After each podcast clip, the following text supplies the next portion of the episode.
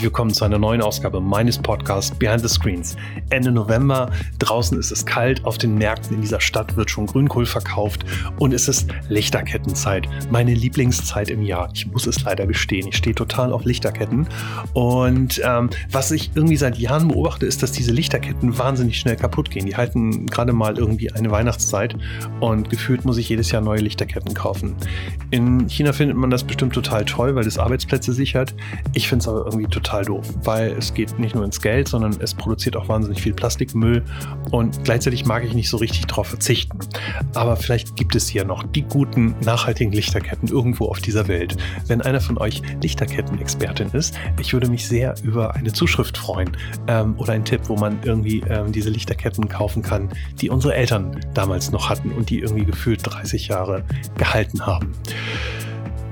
Was ist sonst passiert? Im äh, letzten Podcast hatte ich die liebe Birgit Aus zu Gast, Geschäftsführerin von der TVG Touristik. Und wir haben über Reisebüros gesprochen, über die Zukunft ähm, der Reisebüros. Wer das noch nicht gehört hat, gerne mal reinhören. Ich fand es ganz spannend. Und ich habe mal Gespräche dazu geführt, habe auch ein bisschen Feedback bekommen. Und ähm, wenn ich so zusammenfasse, war eigentlich so der Tenor, dass viele von euch relativ erstaunt waren, wie wenig Technologie noch eingesetzt wird und auch teilweise wie viel Umsatz noch über diesen stationären Reisebürovertrieb gemacht gemacht wird. Und es zeigt mir so ein bisschen, dass wir echt aufpassen müssen in unserer digitalen Blase, ähm, weil man denkt ja irgendwie, wenn man selbst so digital unterwegs ist, dass die ganze Welt genauso tickt. Und es ist mitnichten so. Ähm, wir müssen irgendwie aufpassen, dass wir die Leute mit unseren, äh, mit unseren Ideen und Visionen nicht überfordern. Und ähm, gleichzeitig dürfen wir natürlich nicht aufhören. Und ich denke, das Reisebüro-Thema ist ein gutes Beispiel. Da ist nach wie vor eine riesengroße Nachfrage. Technologie kann dort unterstützen, aber es ist jetzt noch kein Geschäftsmodell, was wahnsinnig stark durch durch Technologie getrieben wird. Ich gehe persönlich davon aus, dass sich das ändern wird, ähm, höchstwahrscheinlich schneller als die Industrie denkt, aber aktuell wird dort noch über den klassischen Vertrieb von Person zu Person wahnsinnig viel Umsatz gemacht. Und was ist sonst passiert? Ja, ich habe noch Feedback bekommen zum, zum Intro, zu der Anmoderation. Ich habe ja ein bisschen über Datev geschimpft. Ich habe ja den Herrn Bugisch erwähnt. Der Bugisch ist der Leiter Corporate, äh, wie nennt sich das? Corporate Communication bei Datev. Das ist also im Prinzip so eine Art Sprecher äh, für Datev Dativ und der hat irgendwie einen Artikel oder einen Blog geschrieben, einen Blogbeitrag äh, zum Thema Corporate Influencer. Und ich nutze dieses Produkt jeden Tag und ähm, ich bin alles andere als begeistert von Dativ, weil es mich wirklich ähm, nervt in meinen täglichen Arbeitsprozessen. Und ich hatte so ein bisschen gehofft, dass vielleicht ein Gespräch entsteht, aber der Herr Bugisch als Leiter Corporate Communication äh, wollte keine Communication, aber es ist was, trotzdem was Tolles passiert und zwar hat sich Ulf Schubert gemeldet. Ulf Schubert ist auch von Dativ und ist dort der, ich weiß gar nicht seinen korrekten Titel, äh, verzeih mir lieber Ulf, wenn ich das jetzt falsch sage, aber ich sage jetzt einfach mal, du leitest dort die User Experience und ähm, in dem Bereich Touchpoint Design. Also alles das, worüber ich gesprochen habe. Und ich fand es ähm, ziemlich cool, dass du dich gemeldet hast. Und was noch viel besser ist, wir haben uns verabredet ähm, zu einem Termin bei uns in der Agentur. Der liebe Ulf will sich die Prozesse angucken und will uns ähm, beraten, was wir besser machen können. Und vielleicht gibt es ja auch andere Produkte, die ich noch gar nicht kenne. Und er kommt auch zu mir in den Podcast. Und das finde ich noch viel, viel besser. Ähm, und an dieser Stelle nochmal, nimmt es ein bisschen sportlich, wenn ich ähm, wenn ich Dinge kritisiere. Ich meine es, äh, ich meine es im Herzen wirklich gut. Ich will da niemandem zu nahe treten. Und ähm, jemand, der ähm, einfach im Bereich Kommunikation arbeitet, denke ich, sollte das aushalten und sollte das als äh, Gesprächsanlass nehmen. Und deswegen, Date, vielen, vielen Dank äh, für, den, für die Offenheit, für den Mut. Ulf, ich freue mich auf den Termin. Ich hoffe, dass wir das dieses Jahr noch schaffen. Es gibt ja einen Termin und äh, höchstwahrscheinlich wird das dann auch direkt der nächste Podcast, den ihr zu hören bekommt. So, ähm, aber kommen wir zu meinem heutigen Gast. Und zwar habe ich mich mit einem alten Haudegen getroffen, mit André Bajorat. André Bajorat ist im Prinzip so ein bisschen, mh, hm, der, ich sag mal, das Urgestein der deutschen Fintech-Szene. Ähm, André war schon Fintech, da wussten äh, Leute noch gar nicht, dass es Fin und Tech zusammen gibt. Und ich kenne ihn schon sehr lange. Wir waren damals so in dieser Startup-Szene in Hamburg unterwegs und ähm, André hat damals äh, irgend so eine Banking-API gebaut. Da wussten wir alle noch gar nicht, nicht, was das ist und was das überhaupt soll. Und ähm, ist durch einige Höhen und Tiefen gegangen. Und aus meiner Sicht hat er in Deutschland ähm, den Grundstein für die Digitalisierung im Bankenbereich gelegt. Das klingt jetzt ein bisschen groß, aber für mich ist das eine Person, die wirklich wahnsinnig viel bewegt hat, der Dinge in Frage gestellt hat ähm, und vor allem dem zugehört wurde. Und das ist halt wahnsinnig wichtig. Also es reicht ja nicht, sich irgendwo auf einen Karton zu stellen und rumzubrüllen und zu sagen, alles ist doof, sondern man muss natürlich auch mit den richtigen Menschen ins Gespräch kommen. Und das hat er geschafft über Jahre hinweg. Ähm, wie gesagt, durch Höhen und Tiefen. Es gab Umwälzungen mit seiner eigenen Firma, dann gab es Übernahmen und äh, heutzutage ist es ein riesengroßes Unternehmen geworden. André ähm, Bajorat ist als, ähm, als Berater aktuell unterwegs und wir haben über Fintech gesprochen, wir haben über Banken gesprochen und wir haben über das Thema gesprochen, ob denn eigentlich die Banken oder vielleicht auch sogar die User daran schuld sind, dass es in Deutschland so langsam mit der Digitalisierung im Finanzbereich vorangeht. Ähm, insgesamt ein super spannendes Gespräch und man merkt es immer daran, ich bereite ja immer ein paar Fragen vor und wenn dann das Gespräch sich entwickelt und ich gar nicht mehr auf meinen Fragenkatalog gucke, sondern im Prinzip im Gespräch Fragen entstehen, ist es eigentlich mal die beste Aufnahme und so war es hier auch ähm, mit dem lieben André. Ich habe mich sehr gefreut, dass du bei mir warst und jetzt wünsche ich euch ganz viel Spaß mit dem Podcast mit André Bajorat und äh, vielleicht noch ganz zum Schluss ein Hinweis. Dieser Podcast wird der letzte in diesem Jahr sein. Ich mache eine kleine Weihnachtspause, nicht wegen der Lichterketten, vielleicht auch ein bisschen, aber ich habe noch Urlaub und ähm, es war auch wahnsinnig viel los. Ich muss mich mal ein bisschen ausruhen und dann geht es im Januar weiter. Ähm, ich werde im Dezember noch aufzeichnen, aber wir werden es dieses, äh, dieses Jahr äh, nicht mehr in 2019 nicht mehr ausstrahlen. Das kommt dann alles im Januar mit äh, spannenden neuen Gästen, mit guten neuen Ideen und ihr dürft gespannt sein, wie es äh, weitergeht mit Behind the Screens. So, aber jetzt viel Spaß mit André Bajorat und einen tiefen Einblick in die Fintech-Szene in Deutschland und auch in Europa und euch allen eine tolle Vorweihnachtszeit und ähm, wie gesagt, denkt an die Lichterketten, wer einen Tipp hat, schreibt mir gerne. Bis dann, tschüss. Heute geht es endlich um das Thema Finanzen. Das habe ich mir schon so, so lange gewünscht und ich habe eigentlich den besten Gast, den man sich für dieses Thema vorstellen kann. Er ist das Urgestein der deutschen Fintech-Szene und für mich gibt es keinen Menschen, mit dem ich mehr ähm, Innovation im Bereich Fintech verbinde als ihn. Herzlich willkommen, André. Hallo, Panos. Ähm, du bist seit Mitte der 90er in der Finanzindustrie. Ähm, mhm. Da haben wir ähm, anderen noch alle irgendwie BWL studiert, aber du warst irgendwie immer der Fintech-Mann oder in der Finanzindustrie. Wie ist das gekommen? Ist das, liegt das in deinem Blut? Nee, das liegt mit Sicherheit gar nicht in meinem Blut, sondern ich habe damals ähm, versucht, meine Jurabücher am Ende meines Jura, nee, nicht am Ende, sondern beim Abbruch meines Jurastudiums zu verkaufen und habe dann einen Zettel ähm, in der Fachschaft der juristischen Fakultät der Universität zu Köln gesehen, dass jemand aus der Bankenbranche, nämlich die Stadtsparkasse Köln, Menschen suchte, die sich mit dem Thema ähm, Online beschäftigen. Und das war in der Tat 95, 96 noch relativ am Anfang. Und ähm, ich hatte aber schon ein Modem zu Hause und damit warst du plötzlich ein digitaler Papst in der Zeit. Und äh, da bin ich ehrlich gesagt so, weil ich nichts anderes zu tun hatte nach dem Abbruch meines Jurastudiums, ähm, in die Finanzwelt reingeraten. Also es lag nicht in meinem Blut, sondern ganz im Gegenteil, es war ähm, ja Zufall. Okay. Und ich kann mich an die Zeit auch noch irgendwie erinnern. Ich glaube, alle, die wir jetzt äh, heutzutage in dieser digitalen Welt unterwegs sind, haben so einen, ähnliche, so einen ähnlichen Einstieg. Mhm. Wir hatten alle irgendwie ein Modem und dann irgendwie sind wir davon nicht mehr losgekommen. Ähm, gleichzeitig, wenn ich mir mal so anschaue, was in den letzten, weiß ich nicht, 15, 20 Jahren in dieser Industrie passiert ist, habe ich das Gefühl, dass die Finanzindustrie irgendwie sich am langsamsten entwickelt hat. Ähm, empfindest du das auch so und wie hast du es eigentlich so lange ausgehalten? Also ich glaube, man muss sagen, dass eigentlich die Finanzindustrie ganz am Anfang der Digitalisierung ähm, fast schon der Treiber von der ganzen Sache war. Weil wenn du dich erinnerst, brauchtest du damals, um online zu gehen, einen Grund. Und der Grund war nicht, weil du irgendwo äh, Webseiten dir angucken wolltest, sondern du brauchtest einen Grund, der daran bestand, zum Beispiel Online-Banking zu machen. Das heißt, eigentlich waren die Banken, die Finanzdienstleister die Treiber der Digitalisierung und sogar ein Stück weit der Katalysator für das Thema Online in Deutschland auf jeden Fall. Auch in, in Frankreich und anderen Ländern. Ähm, dann hat es irgendwann so ein bisschen ja nicht so richtig Klick gemacht, in der Tat. Also du hast dann andere Industrien gehabt, die deutlich Fahrt aufgenommen haben, schneller ähm, Fahrt aufgenommen haben als die Bankenindustrie. Ähm, nichtsdestotrotz ähm, haben die Banken natürlich auch die Trends dann irgendwann auch wieder aufgenommen, äh, sowas wie Mobile und dergleichen. Auch da war das Thema Banking wieder einer von den typischen Killer-Applikationen, die eigentlich fast jeder auf seinem Handy dann irgendwann auch drauf haben wollte. Also wenn wir über Smartphones reden, nicht über die Handys der, der Anfangsphase.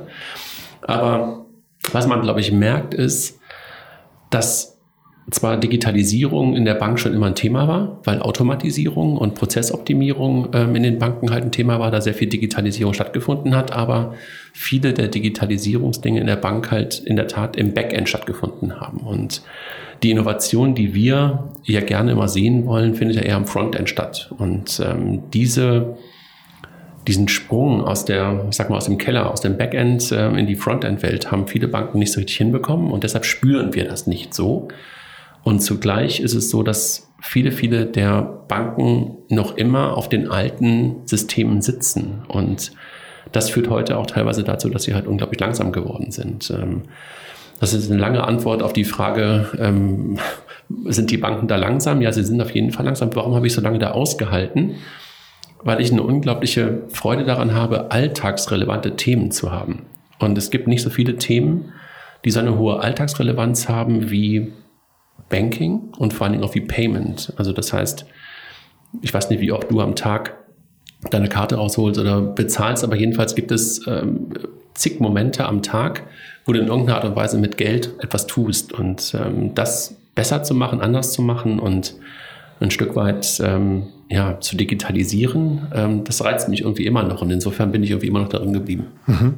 Du warst ja bei äh, GiroPay und dann auch mhm. später bei Starfinance. Glaubst du, dass das so ein bisschen, ähm, ist das das Handwerkszeug, was du gebraucht hast, um deine späteren Projekte, auf die wir noch kommen werden, ähm, bauen konntest oder auch denken konntest? Na, ich sage immer so, dass ich ein bisschen rot sozialisiert bin, äh, weil ich halt lange Zeit für die Sparkassenfinanzgruppe gearbeitet habe. Und in der Tat ähm, hat mir diese Zeit von 96, dann irgendwann bis 2009, 13 Jahre, waren es immerhin bei Starfinanz und davor in Köln und dann bei Giropay, äh, in der Tat ein Handwerkszeug gegeben. Und ich glaube, das hilft. Also es hilft, wenn du auf das Thema zurückgucken kannst ähm, und auch verstehst, was da eigentlich stattfindet. Weil letztendlich sind viele Dinge, die wir halt heute fancy am Frontend sehen wollen, dann letztendlich dann doch irgendwo ein Bankprodukt, ja, was man irgendwo dann doch sehr austauschbar ähm, äh, nutzen kann. Und insofern hilft das auf jeden Fall, ähm, diese Erfahrung ähm, gemacht zu haben. Ähm, ich glaube, man muss dann aufpassen, dass man nicht immer zurückguckt. Und das kommt ja dann, wir haben vorhin im Vorgespräch schon drüber gesprochen, wenn wir ein bisschen älter geworden sind, ähm, dass man dann nicht immer zurück und sagt, das haben wir schon immer so gemacht. Äh, das ist ja dann immer die Gefahr dabei. Ähm, aber das ist, glaube ich, äh, etwas, wo man mit Obacht äh, und mit guten Freunden dann auch von vorgefeit ist, eben nicht so wie der alte Opa zurückzugucken. Mhm. Du hast eingangs gesagt, dass ähm, Banken oder die Finanzindustrie das Problem haben, dass eigentlich im Backend ähm, äh, oder dass Innovationen im Backend stattfinden das höre ich eigentlich von jedem. Also von jeder großen mhm. Industrie, von jedem erfolgreichen Unternehmen, die halt sagen, ja, würden wir gerne, aber geht nicht. Und ja, die jungen, hippen Startups, die können das alle, die, mhm. die, da ist es ja ganz einfach, weil die haben keine bestehenden Systeme, da ist kein, sind irgendwelche komischen Legacy-Prozesse. Und wenn, wenn das Argument dann erschöpft ist, dann kommt dann der nächste rein, der sagt, ja, würden wir, also können wir, CTO baut das schon, aber dürfen wir nicht wegen Regularien. Ist, ist das, ist sozusagen die Innovationsgeschwindigkeit eigentlich ein Problem auf von Bankenseite? Also gibt es dort so viele Ausreden oder ist es vielleicht auch auf Kundenseite ein Problem zu sagen, naja gut, einmal im Jahr Weltspartag und ein Girokonto reicht mir doch, was soll denn der ganze Quatsch? Es ist wahrscheinlich eine Mischung aus beidem in der Tat. Ne? Also das, ähm, was du hörst von anderen Industrien und was ich gerade von den Banken beschrieben habe, ist, glaube ich, auf jeden Fall nicht von der Hand zu weisen, sonst würden auch nicht alle das immer als Ausrede benutzen. Also diese Ausrede wird auf jeden Fall äh, ein paar äh, Wahrheiten drin haben.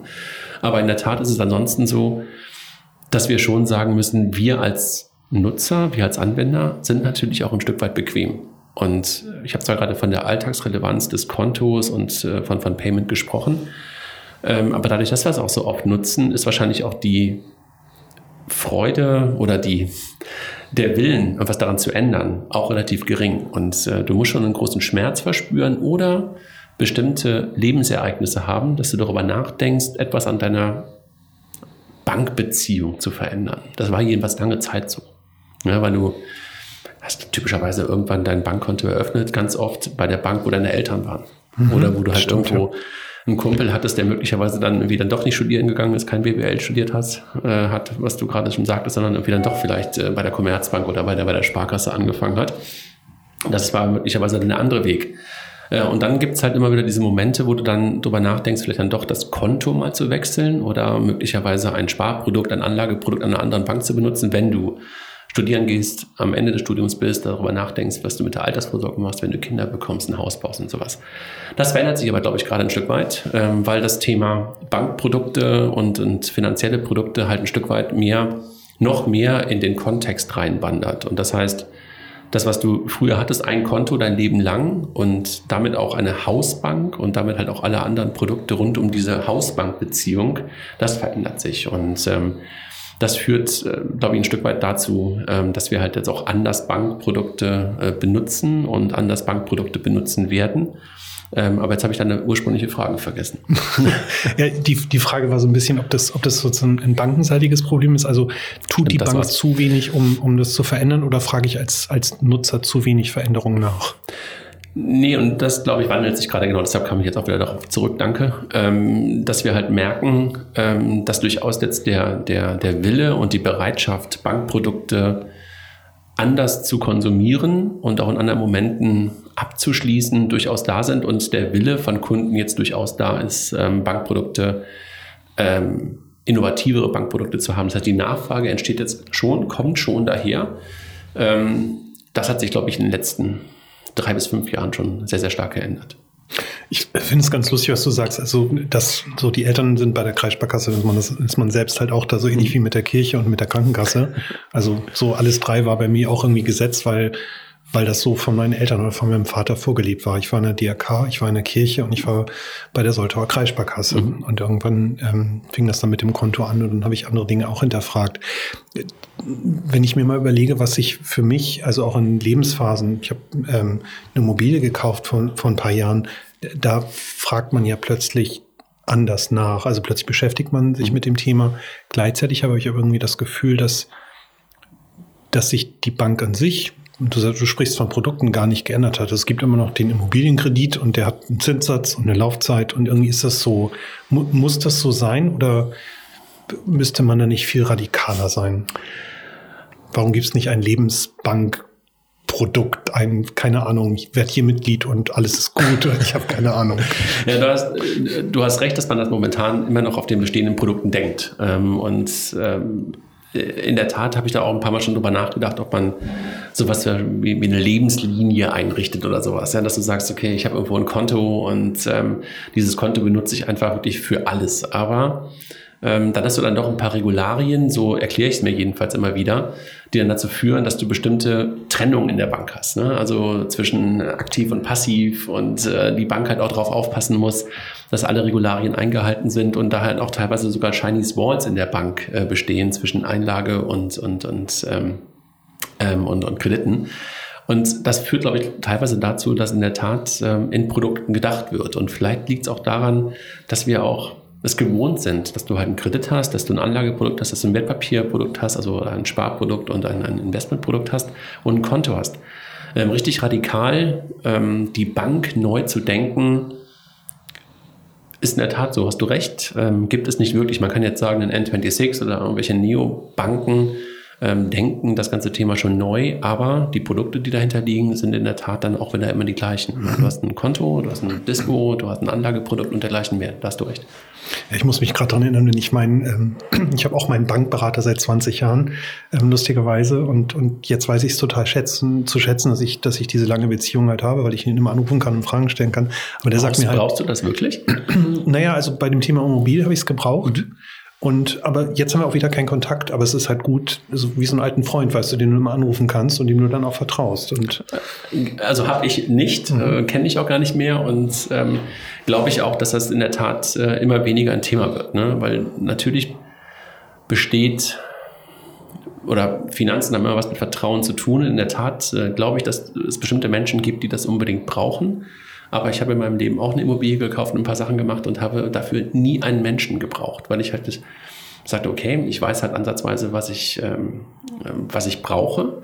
Und der Markt oder die Transparenz im Markt ist mittlerweile so groß, auch dank digitaler Lösungen, dass ich nicht unbedingt einen Menschen dafür anrufen muss, sondern du hast, und da hat sich dann schon nicht, natürlich schon das Thema Bankprodukt, zum Beispiel auch beim Thema Immobilie, total verändert. Das ist so eine Interhyp, ja, eine deutsche, äh, deutsche Erfindung im Grunde genommen ja auch schon mittlerweile 25 Jahre, glaube ich, alt. die hat das Thema Immobilienfinanzierung ja komplett auf den Kopf gestellt. Also früher war es ja ganz normal, dass du nur zu deiner lokalen Bank gegangen bist und jetzt gehst du auf Interhyp oder Dr. Klein oder irgendwo anders hin. Da hat man den Vergleich, äh, den Vergleich über alle äh, Bausparzinsen, wobei das natürlich mittlerweile oder gerade in der Niedrigzinsphase relativ lächerlich ist. Aber da siehst du schon, dass natürlich auch das Thema Bankprodukte sich in dem Kernbankprodukt nicht verändert hat. Aber in dem Vertrieb, wie Bankprodukte ähm, an den Mann kommen, da hat sich natürlich schon eine ganze Menge getan in den letzten Jahren. Also dass der persönliche Berater, wie bei dir, nicht die Ausnahme, aber glaube ich auch nicht mehr unbedingt die Mehrheit. Mhm. Ja, es ist ganz lustig. Ich habe in, in dem Zusammenhang habe ich es total ähm, zu schätzen gewusst, weil weil also eine Immobilie kauft man ja in, der Regel, wenn überhaupt nur einmal in seinem Leben und das ist ja schon ein, ein, wahnsinniger finanzieller Schritt. So man ist sozusagen bis zum Tod verschuldet und alles ist, man wird sterben und so weiter. Aber das ist doch eigentlich immer nur bis zu dem Moment, wo du unterschrieben hast. Danach denkst du nicht mehr darüber nach. Exakt, richtig. Aber also der Weg dahin war halt war halt spannend, weil ich habe da ähm, auf dem Weg dahin, also ich habe natürlich auch Preise verglichen. Ich habe auch mit einer anderen Bank gesprochen und plötzlich merke ich halt auch, wie meine eigene Bank sich bewegt hat und so weiter. Ganz interessant. Mhm. Ähm, aber ich habe halt auch gemerkt, dass wie der Kredit gebaut wurde, auch dass es dort halt natürlich Beratungskompetenz gibt und die habe ich plötzlich zu schätzen gelernt und ich hatte dafür auch eine Zahlungsbereitschaft und dann war es mir gar nicht so wichtig, jetzt auf der letzten äh, Nachkommastelle den besten Zinssatz zu bekommen, sondern auch sozusagen, bau das mal so und so, dann ist es ein bisschen geiler und dann kann ich mir gar nicht vorstellen, wie hätte das eine Digitalbank machen können. Naja, indem du halt sagst, was, was dir halt wichtig ist. Aber ich glaube, die Präferenzen, die du halt äh, bei einer lass uns beim Thema Bausparen bleiben, äh, die du da halt hast, sind ja relativ, ich sag mal, gleich bei, äh, du hast wahrscheinlich irgendwie fünf, sechs verschiedene Cluster an Menschen. Menschen, die halt äh, die höchste Tilgung ähm, haben wollen, Menschen, die halt weiterhin Flexibilität haben wollen, Menschen, die das Thema gerne aufteilen wollen, die ein Sondertilgungsrecht haben wollen. Aber wie viele Parameter hast du, die wirklich sich unterscheiden? Fünf bis sechs? Und wenn du sie gut erklärst und möglicherweise auch noch mit Videos oder sowas erklärst, glaube ich, dass der digitale Berater da nicht unbedingt schlechter sein muss. Ich verstehe deinen Punkt. Also meinte ich das auch gerade mit Vertrauen. Also Finanzen haben was mit Vertrauen zu tun. Und wenn du einen guten Berater hast, den würde ich auch niemals, da würde ich niemals sagen, der ist überflüssig. Ganz im Gegenteil. Aber ich glaube, wir haben halt auch in den letzten Jahren ganz, ganz häufig erlebt, dass der Bankberater eigentlich ein Vertriebler war. Und da sind wir, glaube ich, eher bei dem Thema, was du auch gerade ansatzweise ähm, angerissen hast, dass es dir eigentlich dann fast egal war, was das Produkt gekostet hat. Also du wolltest jedenfalls nicht unbedingt das günstigste haben, sondern du wolltest das haben, was am besten zu dir passt und dann bist du auch bereit dazu zu bezahlen.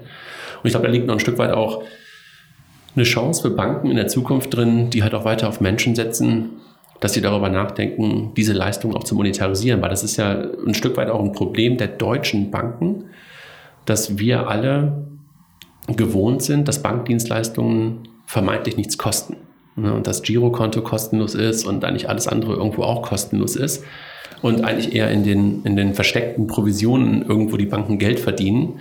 Ähm, das mag dem einen oder anderen immer klar gewesen sein. Irgendwo müssen sie ja Geld mit verdient haben und nicht nur mit, mit Zinsen. Ähm, aber das ist, glaube ich, ein Stück weit ein Problem, dass wir uns darauf oder dass, dass das einfach so ein Automatismus geworden ist, dass es einfach nichts kosten darf und damit diese Leistung aber irgendwie auch nicht so richtig äh, wertgeschätzt wird, die du dann teilweise auch bekommst. Und dann, Klar. das ist irgendwie echt schwierig. Ich muss gerade dran denken, wir hatten vor kurzem ein anderes Projekt mit einem großen Weinhändler. Mhm. Und da hatte ich die Diskussion ähm, mit, mit einem ähm, Sommelier, der dort arbeitet und der dann die ganzen Verkostungen und so weiter macht.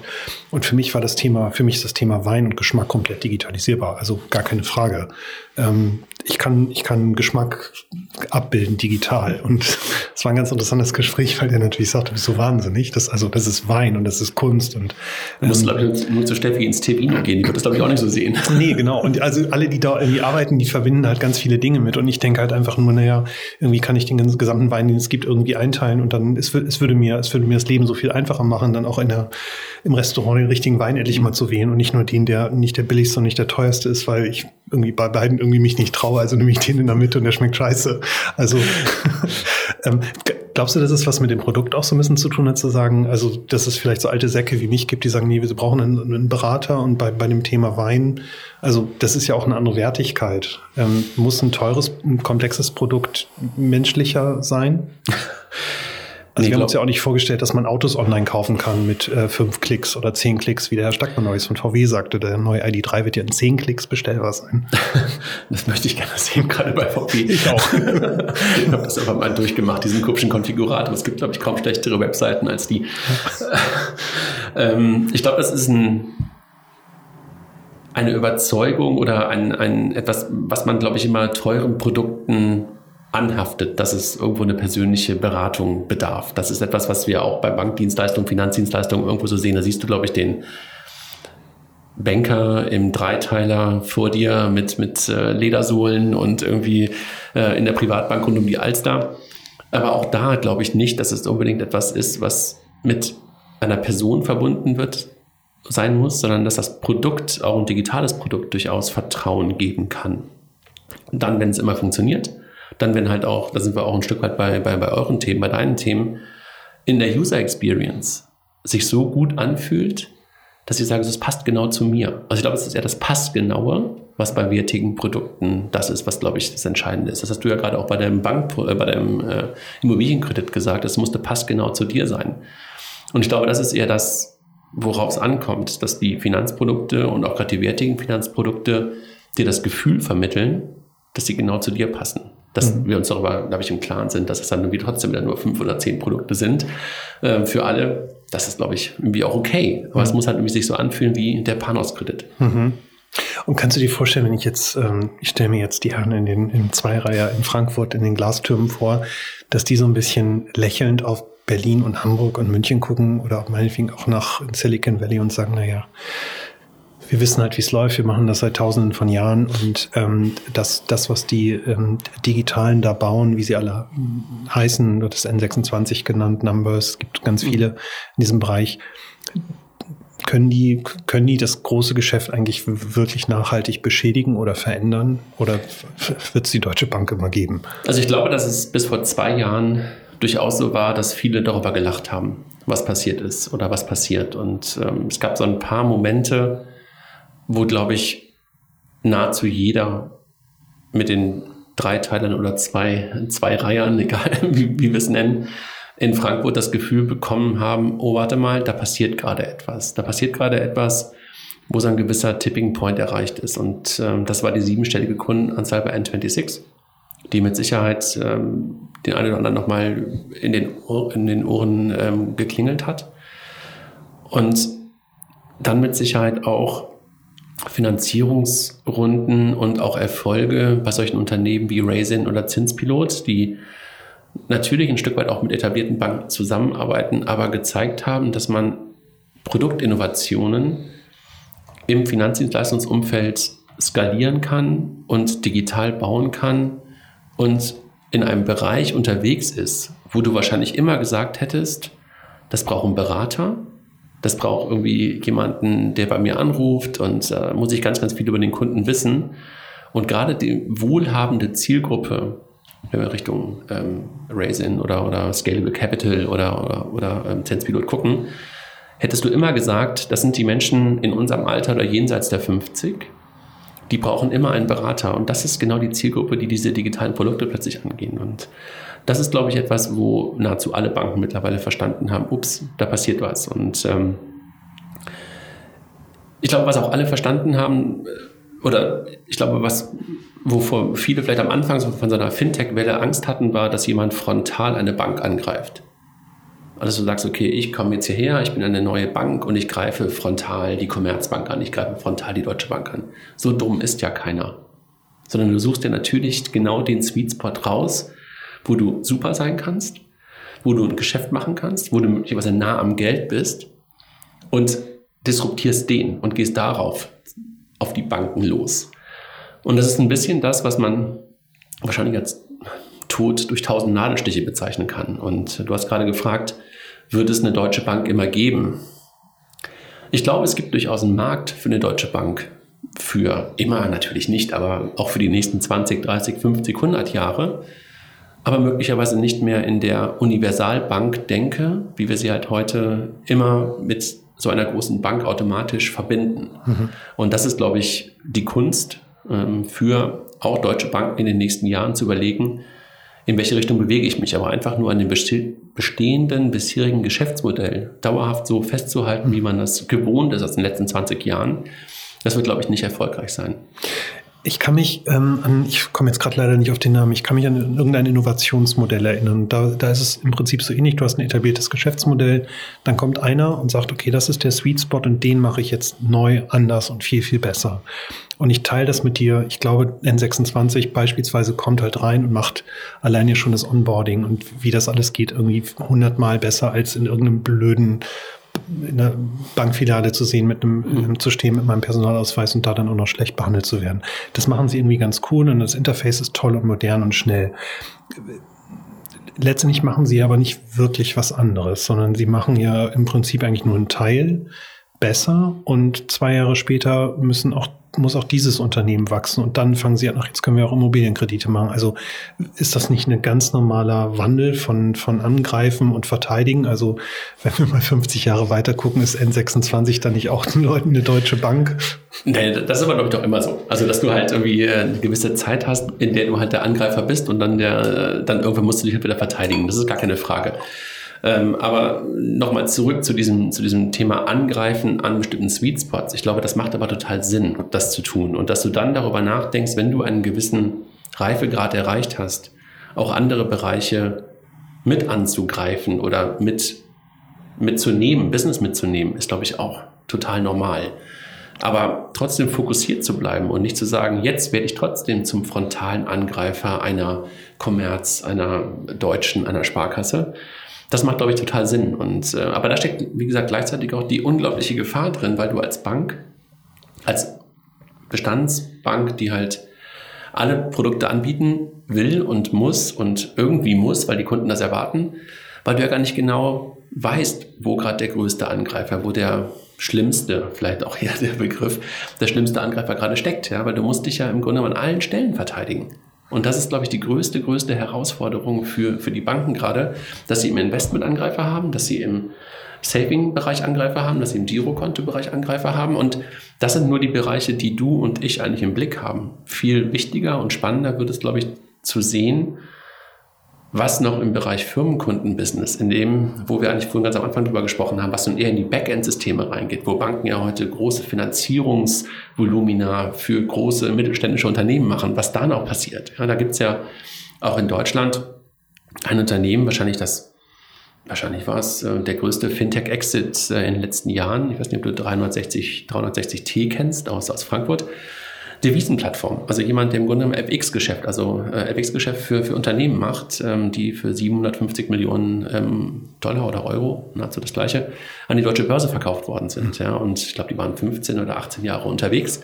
Aber so ein Ur-Fintech, ja, und da siehst du halt auch, dass da schon Dinge unterwegs waren und, und äh, angegriffen worden ist, im Kernbankgeschäft und das geht aber nur weiter und ich glaube, das wird einfach auch in den nächsten fünf bis zehn Jahren noch weitergehen, dass wir halt an allen Stellen, wo Banken halt heute Geschäft machen, Geld verdienen, weitere Angreifer da sind, die sich wieder nur auf den Sweet konzentrieren. Das ist das Gemeine. Anders als beim Auto zum Beispiel. Ne? Beim Auto kannst du dich nicht darauf konzentrieren zu sagen, ich konzentriere mich jetzt auf die Reifen, ich konzentriere mich jetzt auf die Achsen. Gut, das hast du jetzt vielleicht ein bisschen, weil du die Zulieferer hast. Also das ist aber nicht vergleichbar, weißt du. Bei Bankprodukten, haben wir am Anfang drüber gesprochen, du hast nicht die eine Bank, die mir das Le die Lebensleistung anbietet, sondern du hast halt ein Sparprodukt, da kann ich angreifen. Ich habe ein Wealth-Produkt, da kann ich angreifen und so weiter. Und das ist halt echt die größte Challenge wahrscheinlich für Banken momentan. Mhm. Ja, beim Auto ist es ganz interessant. Ähm, das ist andersrum irgendwie. Ja, irgendwie schon. Auf der anderen Seite glaube ich auch, ich habe immer dieses Erlebnis, ich habe da neues irgendwo mal drüber geschrieben, dass ich halt also als, als Kunde nehme ich heutzutage ja ein Auto ganz anders wahr. Ich weiß noch, meinen ersten Golf, den habe ich geliebt, irgendwie meine, wie meine Freundin. Ähm, heutzutage ist, ähm, heutzutage ist für mich ein, ein, ein, Auto mit nicht mehr so viel Leidenschaft belegt. Aber ich werde wahnsinnig leidenschaftlich im Auto, wenn, wenn, wenn mein Smartphone mit dem, mit dem Onboard-System nicht vernünftig kommuniziert. Und da denke ich halt, da kommt halt plötzlich ein Apple oder ein, oder ein Google, ein Android, die halt plötzlich meine User Experience im Auto verändern. Und da ist es mir völlig egal, was VW sich da bei den Achsen gedacht hat, weil ich finde das Auto in dem Moment einfach doof, weil ich meinen Spotify hören will und zwar vernünftig. Aber ehrlich gesagt, das kommt auf die Banken auch noch hinzu, ne? also auch noch zu. Also wenn du dir gerade anguckst, was Apple mit der Apple-Kreditkarte in den USA gerade rausgebracht hat, geht in die gleiche Richtung. Also du bist verwöhnt, genau wie ich, von der User Experience unserer Smartphones. Und lass mal, egal ob es Apple ist oder Android ist, äh, Apple ist für uns, wir sehen es hier auf, unseren, auf dem Tisch gerade liegen, wir sind immer noch die Fanboys. Die haben es halt auf die Reihe bekommen, in der digitalen Welt den Benchmark zu setzen. Und überall da, wo es halt Alltagsthemen gibt, setzen sie den meistens immer noch. Was bei Fotos ist, bei Kalender ist, bei Mails, hm, so ein bisschen. Aber bei den meisten Dingen, Musik eigentlich hm, auch noch einigermaßen, sind sie halt diejenigen, die den, die den Benchmark setzen. Wenn wir die in das Thema Banking, wie es jetzt gerade reingehen, auch nochmal reingehen, wird es auch nochmal eine spannende Frage werden, wie Banken die richtige Antwort auf so etwas wie Apple Pay, also meine Payment Experience, ne, hat sich in den letzten, seit äh, Ostern letzten Jahres hundertprozentig gedreht. Ich zahle nur noch mit meiner Uhr. Ja, und das ist ja erst der erste Schritt. Wenn ich so die Kreditkarte von Apple dazu bekommen kann, ich glaube, ich wäre wahrscheinlich der Erste, der sie nimmt, will sagen, da kommen andere digitale Könner daher, die den Banken das Geschäft auch nochmal ähm, schwierig machen können. Mhm. Jetzt sind ja diese, diese großen etablierten Unternehmen auch nicht blöd. Also äh, die Deutsche Bank und alle anderen Banken haben Chief Digital Officer und wie sie sich alle nennen. Die haben wahnsinnig smarte Leute. Ich glaube, allein die Deutsche Bank hat hunderte von digitalen Experten. Ich habe mal gehört, da gibt es irgendeine Art Digitalfabrik, wo diese ganzen ähm, Personen sitzen, die sich die Zukunft vom Banking ausdenken. Und die wissen alle, was UX ist und die können alle agil arbeiten. Die, also die wissen das alles. Mhm. Und gleichzeitig erfinden sie sowas wie eine IBAN. Der, das Gegenteil von User Experience, wo ich halt denke, wer kam denn auf diese bescheuerte Idee? Lernen, lernen die nicht?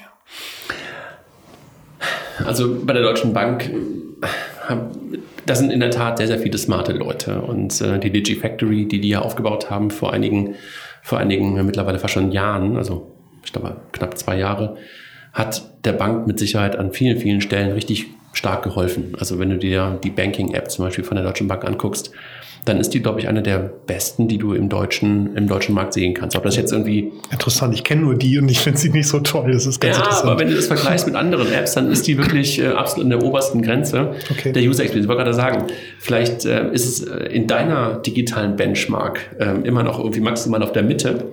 Ja, und äh, aber trotzdem ist es im Vergleich der anderen Banking-Apps ähm, absolut ähm, ähm, ähm ein, ein, ein, ein führendes oder äh, eine der besten Apps.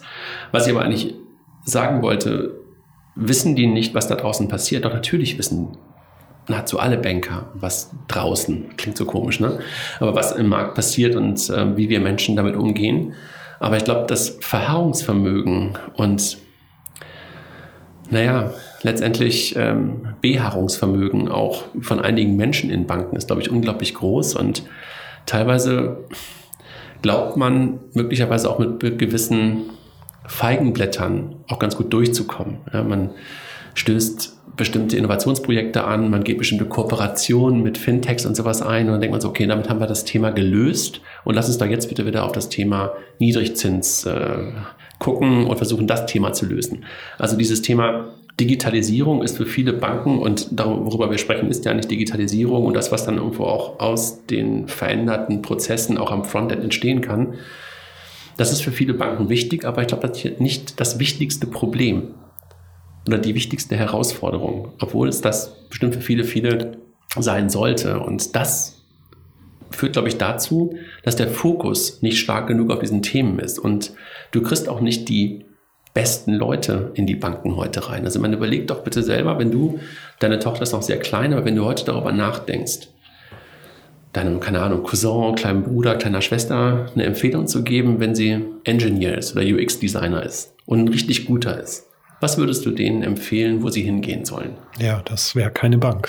Genau. Jetzt kann man sagen, natürlich sind Banken mit Sicherheit immer noch gute Arbeitgeber und sichere Arbeitgeber und dergleichen. Aber du würdest ihnen wahrscheinlich immer sagen, ey, wenn du die Chance hast, geh eine Zeit lang ins Ausland, geh eine Zeit lang irgendwo zu einem digitalen Unternehmen, geh zu Amazon, geh zu Facebook, geh zu Apple oder wohin auch immer, die, die halt wirklich die Benchmark ganz nach oben gelegt haben.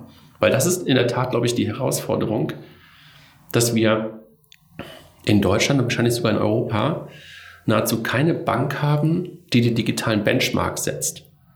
Ja, also keine Exzellenz in dem Sinne haben, sondern man orientiert sich immer an dem, was man irgendwo mal gesehen hat und versucht, das irgendwie auch in die Banking-Welt rüberzubringen. Mhm. Du hast gerade gesagt, es steht noch nicht so im Fokus, es ist noch nicht so das Problem. Liegt es daran, dass es den Banken wirtschaftlich noch nicht schlecht genug geht? Ähm, ich habe in einem anderen Podcast, mein Lieblingsbeispiel, ich glaube, dass diese ganze Innovation bei Volkswagen dadurch entstanden ist, dass es die Dieselkrise gab. Und vorher gab es höchstwahrscheinlich gar nicht so einen richtigen Druck, irgendwas in Frage zu stellen, neu zu machen, auch Dinge mal auszusprechen. Ähm, ich, weiß, ich weiß beispielsweise bei Volkswagen war am Anfang das Wort Dieselgate intern verboten. Das hieß Dieselthematik. So, jetzt sagt es selbst der Vorstand und ähm, sagt es halt auch bewusst und transparent, was ich gut finde. Glaubst du, dass den Banken sowas noch bevorsteht? Also diese ganzen Cum-Ex-Geschäfte und so. Da, da, also es gibt ja relativ viele Skandale und Skandälchen, aber reicht das alles noch nicht aus? Muss es irgendwie eine Weltwirtschaftskrise geben? Muss es irgendeinen großen Moment geben, wo man sagt, jetzt müsst ihr euch wirklich mal verändern? Nee, ich glaube, ehrlich gesagt, muss es diesen Moment nicht geben. Ähm, ich glaube, die haben einfach, das Problem ist, dass das Kernproblem vieler, vieler Banken heute auf der Ertragsseite liegt. Vor allen Dingen bei den deutschen und europäischen Banken. Wir gucken gerade eher auf Deutschland. liegt auf der Ertragsseite. Und das ist einfach ein Stück weit dem geschuldet, dass man halt auf die Niedrigzinsphase kein Geschäftsmodell oder auf die, auf die Niedrigzinsphase kein anderes Geschäftsmodell aufsetzen konnte. Und da hat man es halt nicht hinbekommen, dass die Dienstleistungen, darüber haben wir am Anfang schon ein bisschen gesprochen, dass wir es gewohnt sind, dass nahezu alle Dienstleistungen, die nicht Zinsen sind, die Zinsphase sind keine Zinsen da, dass die halt keinen Wert haben. Und da hat man halt als Bank, oder die meisten Banken haben es nicht hinbekommen, dort einen Schalter umzulegen. Und natürlich kann Digitalisierung dabei helfen, Bankdienstleistungen wertvoller werthaltiger und damit halt auch mit einem, mit einem Wert zu versehen, den wir bereit sind zu bezahlen. Aber ich glaube, diesen Schwenk im Kopf haben bisher noch die wenigsten hinbekommen. Da denken die meisten immer noch, Digitalisierung ist eine Effizienzsteigerung, damit möglicherweise eine Kostensenkung und damit können wir die Leistung vielleicht dann auf jeden Fall noch weiter kostenlos anbieten. Und nur ganz wenige, wie zum Beispiel eine Quirion oder Quirinbank, ich weiß nicht, ob du sie kennst, in, in Berlin, Karl Matthias Schmidt, der ursprüngliche Gründer der Consorsbank, der seit Jahren äh, das Thema Honorarberatung nach vorne stellt, sagt halt ganz bewusst, meine Beratung, egal ob digital oder persönlich, haben einen Wert und dafür möchte ich auch bezahlt werden. Und diesen Schalter umzulegen, müssten, glaube ich, viele Banken hinbekommen. Ähm, und dabei kann Digitalisierung das ist mal ein scheiß Wort. Dabei können digitale Produkte oder Produkte, die in der heutigen Zeit stattfinden, und das ist dann auf mobile und digital, glaube ich, helfen, dass man halt irgendwie da auch mhm. ähm, Preis wieder draufschreiben kann. Kommen wir vielleicht mal kurz zu Figo, deinem mhm. ähm, letzten Unternehmen. Ähm, ihr wart ähm, ich versuche es konkret oder korrekt zu beschreiben. Ihr wart, ihr habt im Prinzip eine API erfunden und habt im Prinzip eine Schnitt oder eine Schnittstelle ermöglicht mhm. zu Banken, zu Fremdprodukten. Ist das korrekt? Na, was wir gemacht haben, ist im Grunde genommen Banking zu enablen. Wir waren ja keine Bank und sind auch heute noch, noch keine Bank. Also die Kollegen, die jetzt unter FinLeap Connect laufen, früher Figo, sondern was wir halt ermöglicht haben, ist, dass jeder, der ein Produkt bauen wollte, ob eine Buchhaltungssoftware, eine Banking-App ähm, und in diese App eine Verbindung zum Bankkonto von Kunden herstellen wollte, über eine einzige Schnittstelle auf alle Banken zugreifen konnte. das heißt, eine Multi-API haben wir gebaut. Genau, das haben wir ähm, im Jahr 2013 nach einem Pivot von einem B2C-Modell auf ein B2B-Modell gemacht und ähm, jetzt verbunden mit einem, mit einem Wort, was wahrscheinlich jetzt mittlerweile dann doch ein paar andere Leute auch schon mal gehört haben, PSD2, mit einer Regulatorik, die aus Brüssel gekommen ist und wo gerade viele Leute darunter zu leiden haben in der, im, im allgemeinen Banking. Ähm, es ist einfach ein Thema, was, was, was FIGO äh, vorangetrieben mhm. hat. Ähm, das, was Figo gemacht, ich kann mich erinnern, wir haben uns damals getroffen, ich kann mich noch, glaube ich, an den Tag fast erinnern, als, als ihr aus dem Apple Store geflogen seid, ähm, weil, weil Apple das irgendwie doof fand, was ihr da gemacht habt. Und ihr habt damit B2B angefangen und das war, glaube ich, auch der ähm, nachhaltige und richtige mhm. Weg. Jetzt im Nachhinein ist man immer schlau. Ähm, Hätte das nicht eigentlich die Grundlage sein müssen von dem, was wir gerade gesprochen haben, zu sagen, okay, Honorar, ähm, Dienstleistung kostet Geld. Ähm, ich, ich erlebe aus Kundensicht PSD2, indem ich plötzlich mein, äh, das Konto meiner Tochter irgendwie von der Commerzbank bei mir im Deutsche Bankkonto anzeigen kann. Und wo ich halt denke, ich hätte dafür eine Zahlungsbereitschaft. Ich finde das einen total großartigen Service. Mhm. Schreibt doch da 50 Cent im Monat dran, macht aber keiner. Ähm, war das so ein bisschen euer Ansatz zu sagen, wir entwickeln hier mit einer Technologie, eine Schnittstelle, mit der Banken auch neue Produkte entwickeln können oder haben die sich einfach nur ähm, gedacht, super, da ist jemand und dann können wir das PSD2-Zeugs irgendwie machen und fertig? Ähm, in der Tat haben wir uns immer als Katalysator für neue Geschäftsmodelle verstanden und wir haben uns auch nicht irgendwo als Gegner von Banken verstanden, sondern halt die ganze Zeit als, ich sag mal, befreundeter Technologiedienstleister verstanden. Und natürlich haben wir auch nicht Banken geholfen, das Thema zu machen, aber immer im Sinne des Kunden. Und ähm, es gibt auch eine ganze Menge an Geschäftsmodellen, die auf unserer API entstanden sind, wo man sich immer fragt, Warum hat das nicht eine Bank erfunden? Das wäre meine nächste Frage ja, gewesen. Ja. Aber, das, aber das ist, glaube ich, auch immer so, dass du halt dann oft wieder die Spezialisten hast, die dann irgendwo angreifen und sagen, so, ich baue einfach etwas, wo eine große Zahlungsbereitschaft für da ist, wo man sich immer denkt, ey, warum Bank, liebe Bank, machst du das nicht? Also für mich ist das beste Beispiel dafür der, die Freelancer-Rechnungssoftware, ähm, Zeiterfassungstools und dergleichen, was du ja aus deiner, deiner Zeit mit Sicherheit auch noch kennst, wo man immer sagt, so, ey, das ist so nah am Geld, so nah am Konto Warum habe ich nicht neben meinem Online-Banking sofort auch eine vernünftige kleine Einnahmenüberschussrechnung und dergleichen? Ähm, das sind dann Dinge, die halt ein Fastbill gelöst hat, eine Debitur gelöst hat. Und natürlich ist jeder Freelancer bereit dafür 10, 15, 20 Euro im Monat zu bezahlen, mhm. dass du nicht vergisst, Rechnungen zu schreiben, dass du eine vernünftige Einnahmenüberschussrechnung hast und irgendwie vernünftig deine, deine Steuern ähm, bezahlen musst, aber halt dann auch tust. Ja, und das sind so typische Produkte, wo man sich, glaube ich, äh, lange Zeit oder wo ich mir auch immer die Fragen gestellt habe, liebe Bank, warum machst du das nicht selber? Typisches Geschäftsmodell, was ganz nah an der Bank dran ist und auch von ihr gelöst werden hätte können. Mhm. Glaubst du, dass die Banken das als, als nicht lukrativ genug äh, ansehen oder auch zu sagen, also das klassische Innovationsdilemma, es ist, ist ganz interessant, äh, interessant ich kann es verstehen, aber es ist, äh, es macht keinen Unterschied in meiner Bilanz. Also die, die paar Kröten, die ich da mit den paar Freelancern mache, interessieren mich gar nicht. Ich habe hier ganz andere Probleme.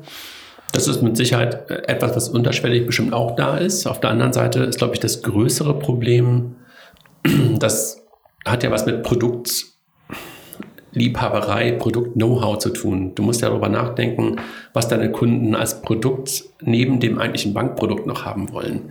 Und davon hast du, glaube ich, zu wenige Menschen in Banken. Du hast Produktmanager, aber diese Produktmanager managen halt einen Kredit oder managen halt äh, einen, einen, einen Fonds.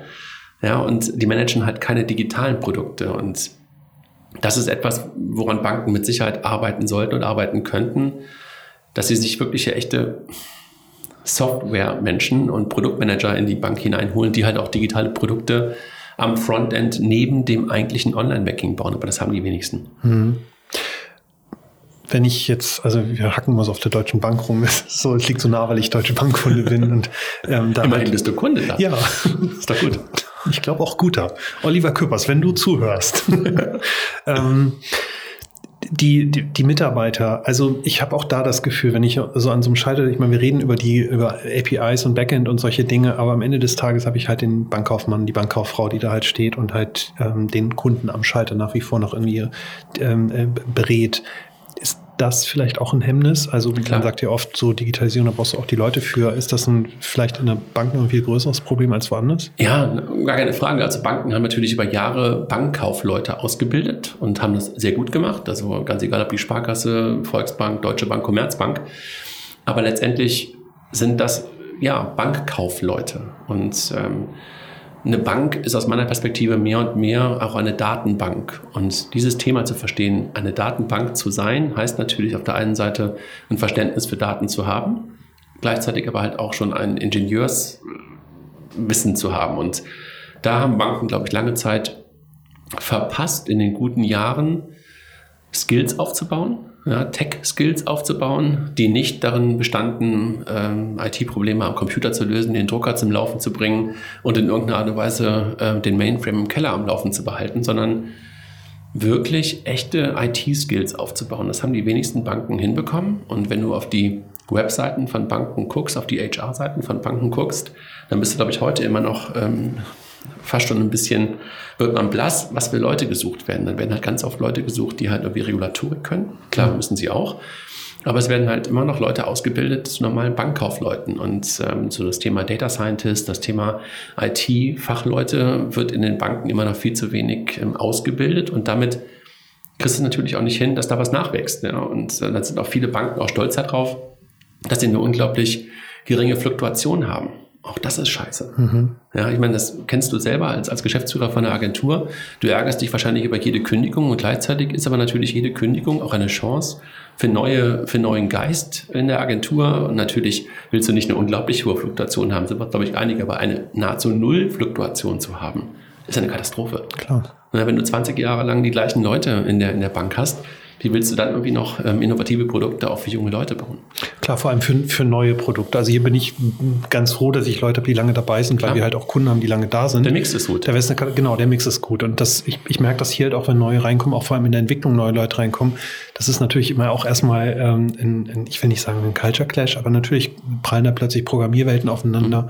Und ja, letztendlich ist es aber nicht schlecht, weil natürlich dann auch Bestehendes mal hinterfragt wird und so. Das ist gar nicht, ähm, ähm, gar nicht so schlecht.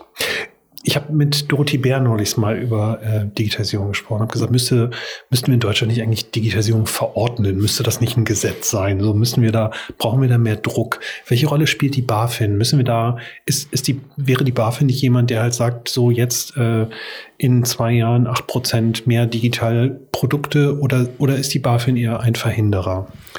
Also lass mich äh, auf, auf zwei Fragen antworten. Ähm, sollte man in Deutschland Digitalisierung verordnen? Ich glaube, wir könnten Digitalisierung unglaublich gut verord ähm, verordnen, indem zum Beispiel die öffentliche Hand und ähm, alle Kommunen super viel in das Thema investieren würden. Sofort gekauft. Also sollte man sofort machen, sollte man von mir sofort ein Gesetz verabschieden, dass ich einfach sofort alles in den nächsten zwei Jahren digital ähm, abwickeln kann. Ja? Also ich, von mir soll das Bürgeramt weiterhin noch da sein, aber letztendlich möchte ich das auch digital machen können. Und das sollte man sofort verordnen. Und damit hättest du wahrscheinlich auch ein auf der einen Seite einen Innovationsschub und gleichzeitig auch einen totalen Konjunkturschub für bestimmte Bereiche sofort. Also Haken hinter. Sollte man oder kann die BaFin dabei helfen? Nein, die BaFin ist das falsche Organ dafür. Also was du dafür brauchst, ist in der Tat ordnungspolitische Rahmen. Die geben aber halt eher, wenn wir auf die BaFin gucken, so jemand wie das Finanzministerium ähm, diese, diesen ordnungspolitischen Rahmen. Die BaFin ist ja eine Behörde und die BaFin schaut darauf, dass die Gesetze eingehalten werden. Und die BaFin kann natürlich ein Stück weit darauf gucken oder dabei unterstützen, dass bestimmte Dinge auch digital umgesetzt werden. Aber sie kann jetzt nicht sagen, ähm, ihr müsst irgendwie alles nur digital machen. Und sie ist aber auch kein Verhinderer, kann man beim besten Willen nicht sagen. Also gerade in den letzten, würde man sagen, drei bis fünf Jahren, seitdem Felix Hufeld auch der, der Chef der, der BaFin ist, ist ein unglaublicher Wandel ähm, ein, ein, eingezogen in Frankfurt und in, in Bonn. Und gerade jetzt vor dem PSD2-Hintergrund äh, gab es letzte Woche, glaube ich, einen offenen Brief, ähm, wo die BaFin äh, die Bankenverbände und ein paar ähm, größere Fintechs eingeladen hat, um zu sagen, okay, wir haben das Problem erkannt, wir müssen dieses Thema auch der etwas holprigen äh, PSD2-Umsetzung bei vielen Banken noch besser hinbekommen, wir müssen es gemeinsam machen. Und da ist die BaFin halt derjenige gewesen, der das Thema in die Hand genommen hat und die Leute halt an einen Tisch geholt hat. Das hättest du dir wahrscheinlich vor fünf Jahren nicht vorstellen können, mhm. sondern hätte man einfach das Thema ausgesessen. Ich habe auf der FIGO-Webseite einen Satz gelesen, ähm, ich kriege nicht mehr ganz genau hin, wie wir, wir sorgen oder wir, die Trennung von Bank und Banking war irgendwie undenkbar und jetzt ist es irgendwie denkbar. Also, dass ich, das ist in meinem Kopf auch mhm. so. Für mich ist Banking gleich Bank, mhm. weil es irgendwie eine Tätigkeit ist. Aber ich finde den Satz irgendwie ganz gut. Mhm. Gleichzeitig stelle ich mir jetzt die Frage, muss es eventuell auch beim Regulierung, also meinetwegen bei der BaFin, halt auch Dinge geben, wo man bewusst sagt, okay, das geben wir mal in den Markt, das lassen wir mal frei, das lassen wir sich entwickeln. Also warum habe ich keinen Geldautomat in meinem Auto? Oder ich habe keine Ahnung, weiß ich nicht. Naja, ich meine, sowas wie PSD2, über das wir gerade schon gesprochen haben, ähm, macht den Markt ja schon ein bisschen offener und ähm, ermöglicht ja gerade auch Nicht-Banken zum Beispiel Banking zu machen. Das ist nicht auf den ATM bezogen, der in deinem Auto stattfindet. Hoffentlich brauchst du den bald sowieso nicht mehr, weil du einfach bargeldlos bezahlst. Nein, aber ähm, was, was wir auch damit ähm, sagen wollten auf der FIGO-Webseite, dass äh, Banking und Bank getrennt ist und, und dass du halt äh, Banking losgelöst von der Bank machen kannst, bedeutet ja, dass du heute bei Check24 zum Beispiel Banking machen kannst und auf dein Konto zugreifen kannst, auf dein Konto bei der Deutschen, also dein Konto, auf mein Konto bei einer anderen Bank zugreifen kannst und Check24 dir auf Basis dieser Informationen, die du ihnen ja ganz bewusst dann auch zur Verfügung stellst, bestimmte Angebote machen kann.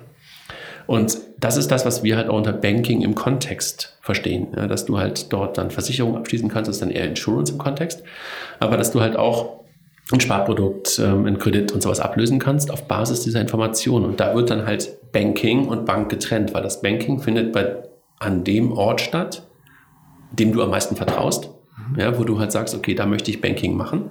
Und die Bank ist möglicherweise weiter deine Deutsche Bank, aber Banking ownt ein anderer und der ist auch derjenige, der plötzlich die Beratung für dich übernimmt. Nicht mehr der Kollege, dessen Namen ich gerade vergessen habe. Herr Küppers. Herr Küppers, sondern ein digitaler Berater, der dann sagt, hey, Panos, ja, dein Immobilienkredit läuft zwar aus.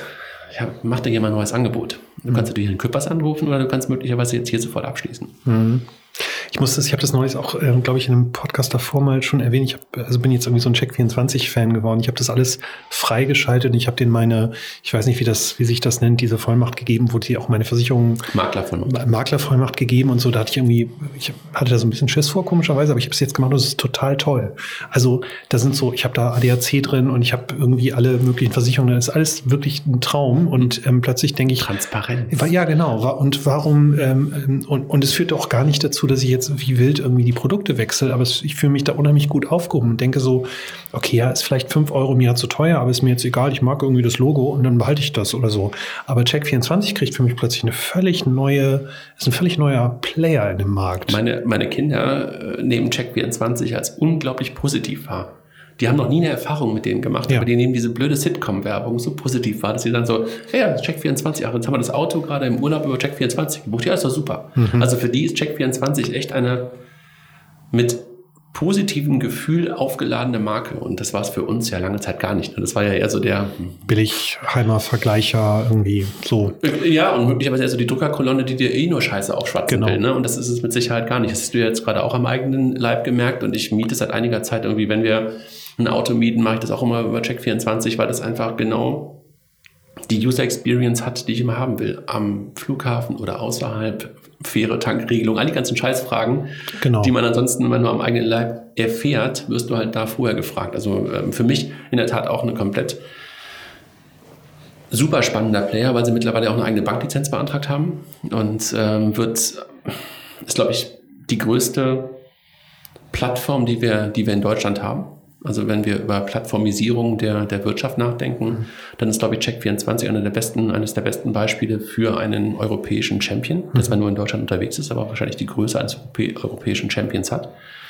Und auch absolut die Chance hat, ähm, im Banking eine ganz, ganz entscheidende Rolle zu spielen. Mhm falls jemand zuhört von Check24 aus der Presseabteilung, bitte meldet euch doch ja, mal. Also du musst mal gucken, ob du Henna Blase, ist ja der Gründer von, von Check, ob du ihn vielleicht mal ans, ans Mikro bekommst. Das ist ja wirklich super selten zu hören. Ja. Manchmal auf der NOAA, da tritt er manchmal auf, aber ansonsten ist er ja wirklich sehr, sehr still. Aber okay, sehr mit gut. Sicherheit ein sehr guter Gast. Falls ihn jemand kennt, ich freue mich über ein Intro und dann äh, komme ich auch gern nach München.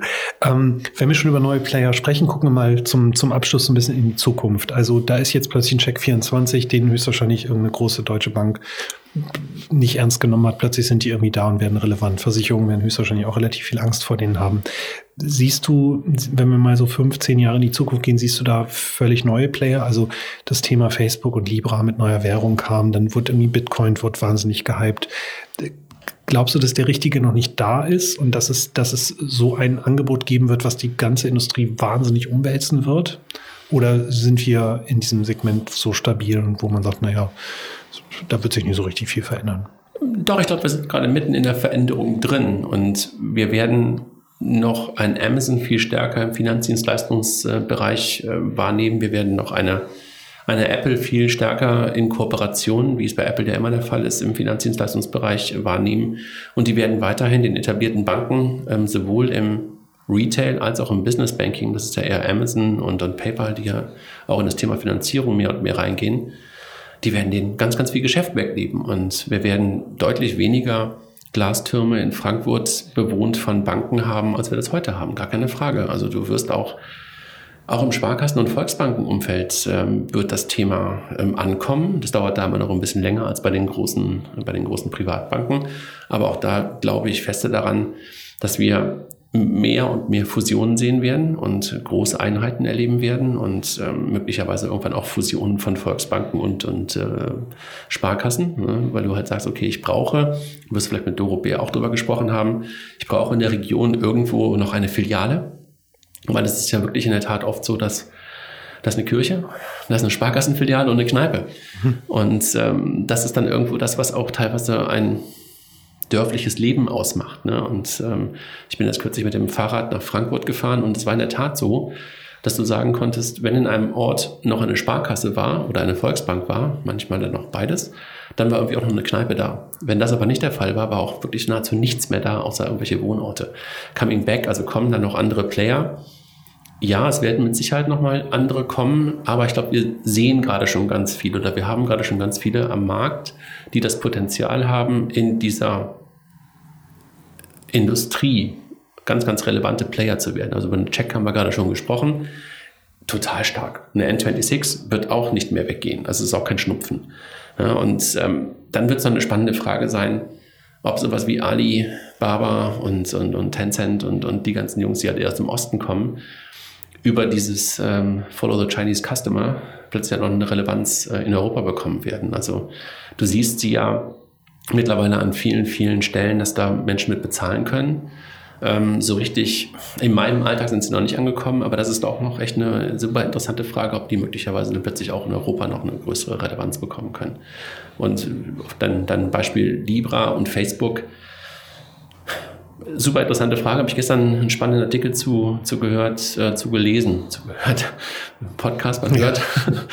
Äh, zu gelesen, ähm, dass es möglicherweise ein spannender Move sein könnte, dass Facebook äh, eBay kauft und dann plötzlich Libra ähm, ein Teil des eBay-Marktplatzes ist und äh, du dann plötzlich sehr schnell Relevanz über so eine Art und Weise über Peer-to-Peer -Peer aufbauen kannst. Und das wird, glaube ich, auch nochmal eine interessante Entwicklung, äh, wie da ähm, sich Libra weiterentwickeln mhm. wird.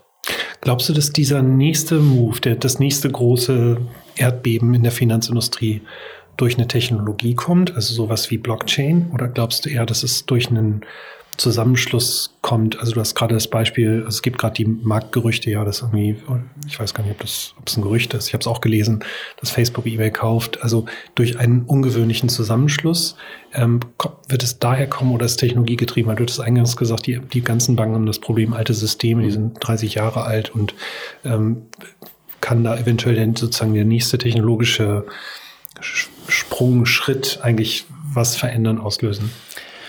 Ich glaube, es wird nicht die, die technologische Entwicklung oder die, die Technik geben, die in irgendeiner Art und Weise die Welt oder die Finanzwelt nochmal auf den Kopf stellt. Das glaube ich nicht. Aber in der Kombination aus Finanzkrise, Niedrigzins und nicht auf die Reihe bekommene Digitalisierung ähm, plus auf der anderen Seite immer stärker werdende Player, die in der Finanzindustrie durchaus eine Relevanz bekommen können. Da steckt, glaube ich, die größte Kraft drin. Und ähm, das habe ich gerade schon versucht zu sagen. Also ich glaube, es gibt jetzt nicht den neuen Player, der kommt, sondern die, die da sind, sehen wir irgendwo schon am Horizont und die werden halt mehr Finanzdienstleistungen anbieten. Und wir brauchen dafür auch nicht eine Blockchain. Also das heißt, viele, viele Rails sind da. Also Rails meine ich, die viele Infrastrukturbestandteile, die du für Banking benötigst, sind eigentlich da. Ja, und ähm, da muss jetzt nicht irgendwo Blockchain oder irgendwas äh, um die Ecke kommen, die das Thema, die das Thema nur auf den Kopf stellen wird. Das glaube ich nicht. Letzte sozusagen Vorhersage, was glaubst du, wenn wir uns in einem Jahr oder in zwei Jahren nochmal treffen sollten? Welche, welche große Bank, die wir alle kennen, wird es nicht mehr geben? Hm. Es fällt mir natürlich irgendwie eine ein und die ist gelb. Obwohl sie gerade sehr digital äh, versuchen aufzutreten. Okay, interessant. Sehr gut. Ähm, André, es hat mir wahnsinnig Spaß gemacht. Wir sind auch äh, schon am Ende. Ähm, ich ähm, bedanke mich herzlich für deine Zeit. Ähm, alle, die zuhören und äh, an dem äh, Thema Finanzen und Fintech Interesse haben, sollten auf jeden Fall mal deinen Blog besuchen. Der heißt äh, Payment and, Paymentandbanking.com oder einfach mal den Namen André Bajorat googeln. Da findet ihr auch ganz viel ähm, zu Figo und zu all dem, was, äh, was André in der Vergangenheit gemacht hat. Auf jeden Fall, wie gesagt, der Mensch, der für mich jedenfalls am meisten Ahnung hat in diesem äh, Segment. André, vielen, vielen Dank für deinen Besuch. Danke, Panos. War eine Freude.